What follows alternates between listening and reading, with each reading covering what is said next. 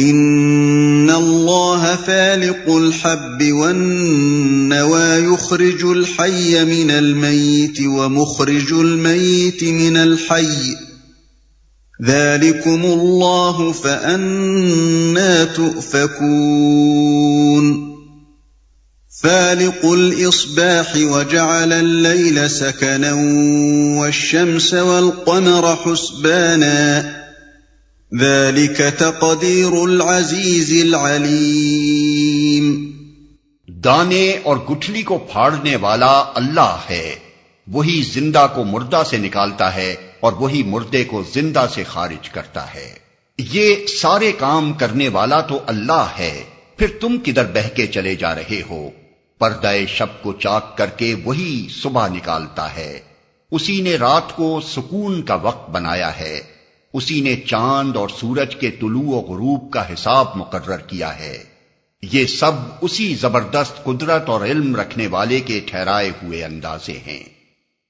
دانے اور گٹھلی کو پھاڑنے والا اللہ ہے۔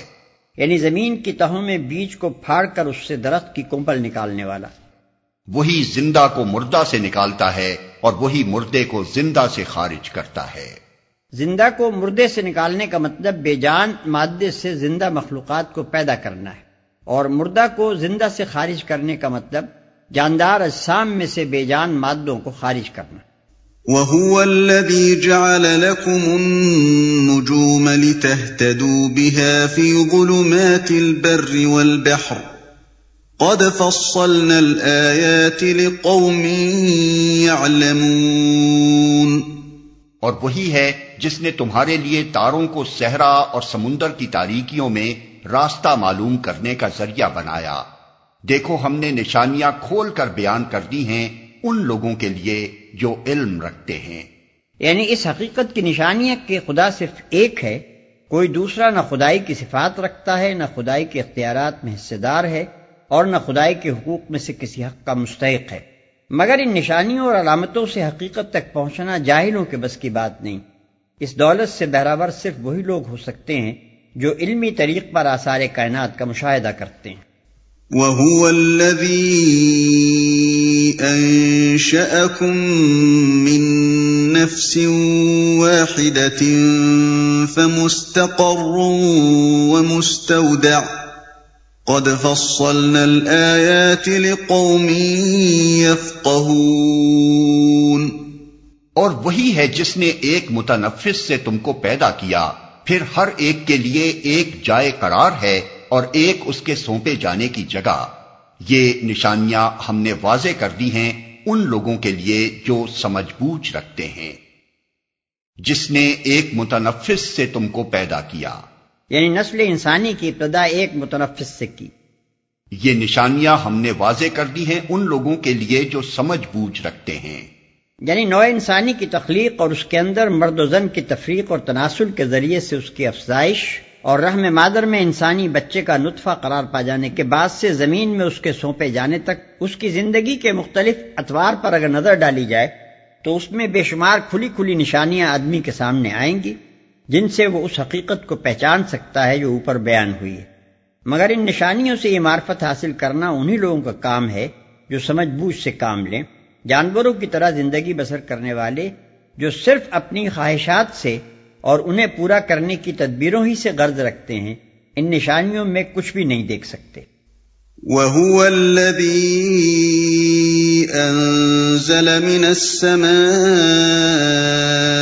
مَاءً فَأَخْرَجْنَا بِهِ فأخرجنا به نبات كل شيء فأخرجنا منه خضرا نخرج منه حبا متراكبا نخرج منه حبا متراكبا ومن النخل من طلعها قنوان دانية وجنات من أعناب وجنات من أعناب والزيتون والرمان مشتبها وغير متشابه ۖ انظروا إلى ثمره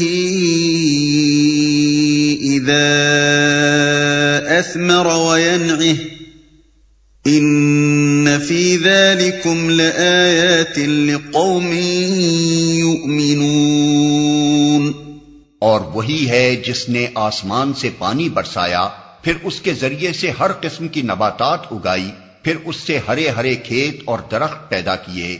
پھر ان سے طے برتے چڑے ہوئے دانے نکالے اور کھجور کے شگوفوں سے پھلوں کے گچھے کے گچھے پیدا کیے جو بوجھ کے مارے جھکے پڑتے ہیں اور انگور، زیتون اور انار کے باغ لگائے جن کے پھل ایک دوسرے سے ملتے جلتے بھی ہیں اور پھر ہر ایک کی خصوصیات جدا جدا بھی ہیں۔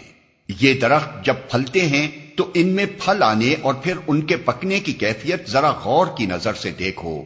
ان چیزوں میں نشانیاں ہیں ان لوگوں کے لیے جو ایمان لاتے ہیں۔ وَجَعَلُوا لِلَّهِ شُرَكَاءَ الْجِنَّ وَخَلَقَهُمْ وَخَرَقُوا لَهُ بَنِينَ وَبَنَاتٍ بِغَيْرِ عِلْمٍ سبحانه وتعالى عما يصفون۔ اس پر بھی لوگوں نے جنوں کو اللہ کا شریک ٹھہرا دیا۔ حالانکہ وہ ان کا خالق ہے۔ اور بے جانے بوجھے اس کے لیے بیٹے اور بیٹیاں تصنیف کرتی حالانکہ وہ پاک اور بالاتر ہے ان باتوں سے جو یہ لوگ کہتے ہیں۔ اس پر بھی لوگوں نے جنوں کو اللہ کا شریک ٹھہرا دیا۔ یعنی اپنے وہم و گمان سے یہ ٹھہرا لیا کہ کائنات کے انتظام میں اور انسان کی قسمت کے بنانے اور بگاڑنے میں اللہ کے ساتھ دوسری پوشیدہ ہستیاں بھی شریک ہیں۔ کوئی بارش کا دیوتا ہے تو کوئی رویدگی کا۔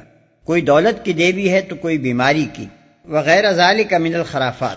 اس قسم کے لغو اعتقادات دنیا کی تمام مشرق قوموں میں اروا اور شیاطین اور راکشسوں اور دیوتاؤں اور دیویوں کے متعلق پائے جاتے رہے ہیں۔ اور بے جانے بوجھے اس کے لیے بیٹے اور بیٹیاں تصنیف کرتی۔ جو لائے عرب فرشتوں کو خدا کی بیٹیاں کہتے تھے۔ اسی طرح دنیا کی دوسری مشرق قوموں نے بھی خدا سے سلسلہ نصب چلایا ہے۔ اور پھر دیوتاؤں اور دیویوں کی ایک پوری نسل اپنے وہم سے پیدا کر دی۔ ہے